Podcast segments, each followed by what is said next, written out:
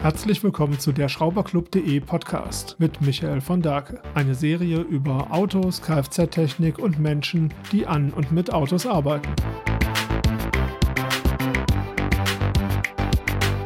Die USA scheinen aufgrund ihrer Größe wie geschaffen für das Automobil zu sein. Und die Stadt Detroit scheint wie geschaffen für den Automobilbau. Sie besitzt Zugang zu den großen Seen und zum St. Lorenzstrom und damit Zugang zum Meer.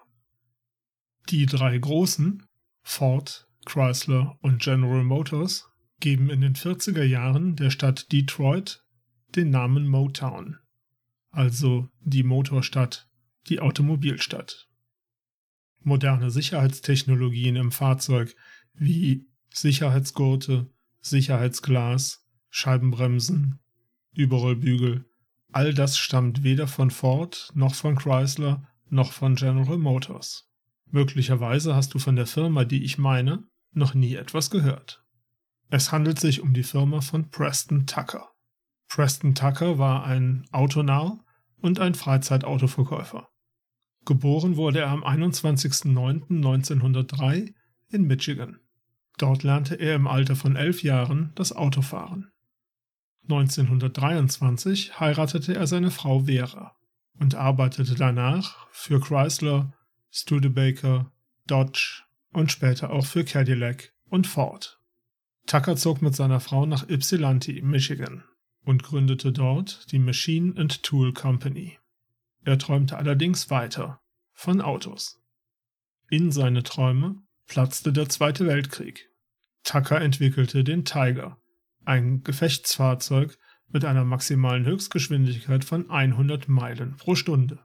Leider konnte er nie eines seiner Fahrzeuge an das Militär verkaufen, denn das Militär war der Ansicht, seine Fahrzeuge seien zu schnell. So bewegten sich seine Gedanken zurück zu den Autos.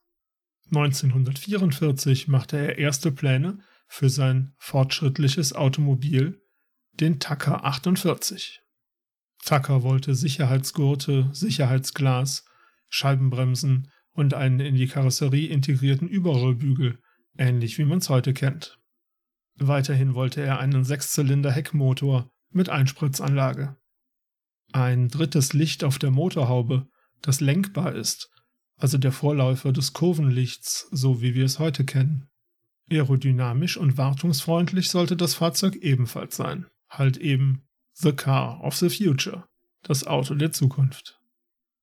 1944 entstanden erste Pläne für den Tucker 48, der unter dem Arbeitstitel Torpedo bekannt wurde.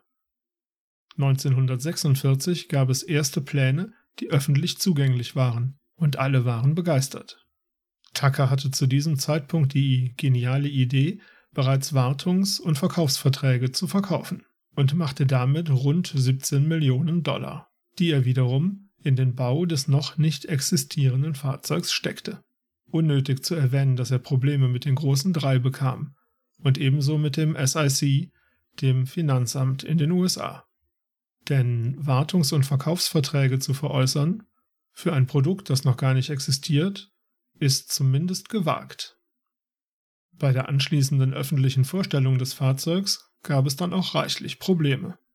Dazu gehörten ein sehr lauter Motor, ein nach kurzer Laufzeit überkochendes Kühlsystem, gebrochene Aufhängungen und die absolut strikte Weigerung des Prototyps, auch nur annähernd rückwärts zu fahren. Leider blieb das nicht ganz verborgen und machte natürlich wie ein Lauffeuer die Runde. Der Ruf des Tucker 48 wurde stark beschädigt. Die Menschen dachten, es handele sich um einen Betrug. Die großen drei titelten derweil in allen Zeitungen Ein Fahrzeug mit Sicherheitsgurten muss ja unsicher sein, wenn es diese benötigt. Also alles in allem harte Zeiten für Tucker und sein Team, was dazu führte, dass das gesamte Tucker-Team 1949 in Haft genommen wurde. Ein Jahr später erfolgte allerdings der Freispruch. Insgesamt wurden 51 Tucker 48 gebaut, wovon immerhin noch 47 heute existieren sollen. Und natürlich gibt es zu einer solch turbulenten Story auch einen Hollywood-Film.